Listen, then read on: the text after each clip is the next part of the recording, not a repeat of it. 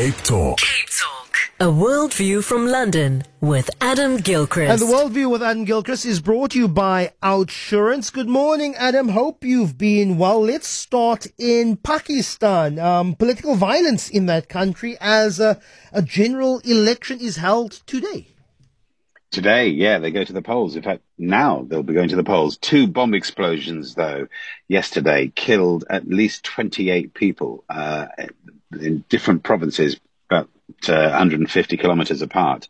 Uh, the first blast killed 16 people. This was at, in front of an independent candidate's party office. The second killed 12 people near a political party campaign office. Dozens of people injured as well. Uh, the election has been marred by violence before and claims of poll rigging as well. Uh, we've talked about the violence previously in Khyber Pakhtunkhwa. Um, and a Pakistani information minister says, rest assured, we will not allow terrorists to undermine or sabotage this crucial democratic process.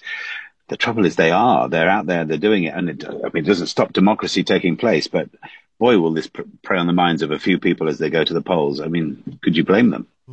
And then uh, Israel's Prime Minister Benjamin Netanyahu, he's rejected Hamas's proposed ceasefire terms. He's actually doubling down and saying total victory in Gaza is possible within months.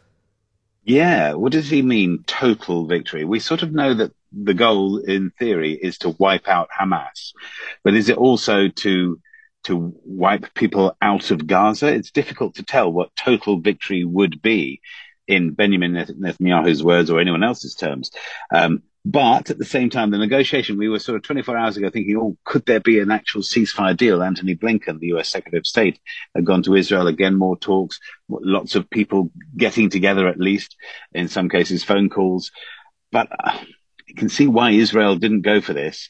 Hamas wanted all Palestinian prisoners released from Israeli jails in exchange for the hostages, but also all Israeli troops out of Gaza. So to have agreed to that would have been a complete climb down. It gave the Israeli prime minister nowhere to go. So they kind of knew that it wasn't going to be a peace agreement. Um, and indeed, Mr. Netanyahu called the claims or the, the deal proposals bizarre and delusional. Uh, at the same time, though, is there, an extermination feels like it's going on. It's a really tricky one. And then finally, the wrong sticks. A French model maker's been denied a world record. You've got a feel for this guy. He was all set for the Guinness World Records. Bless him, a French model maker. Richard Plaud is his name. Just, you just have to do that with the, the second name, Plaud.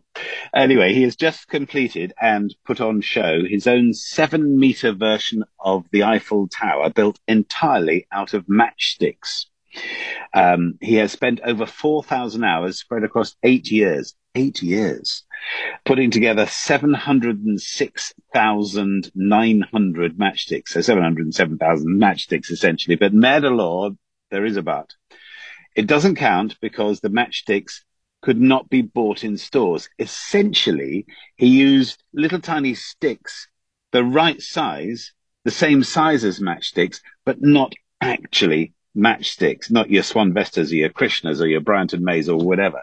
Les règles sont les règles. Évidemment, Richard, oh sorry, Richard is left railing on social media about all of this. I mean, you've got to feel for him. It's still a thing. It's still a seven meter high model of the Eiffel Tower, but he doesn't make the world records books. And I mean, the only thing is read the rules, mate. Number one, use actual matchsticks. You know what I'm saying, Effian? Got to get that right. I feel for him. Adam Gilchrist, I'll join you again tomorrow at about 7.45 for the Worldview. Have a good day, sir.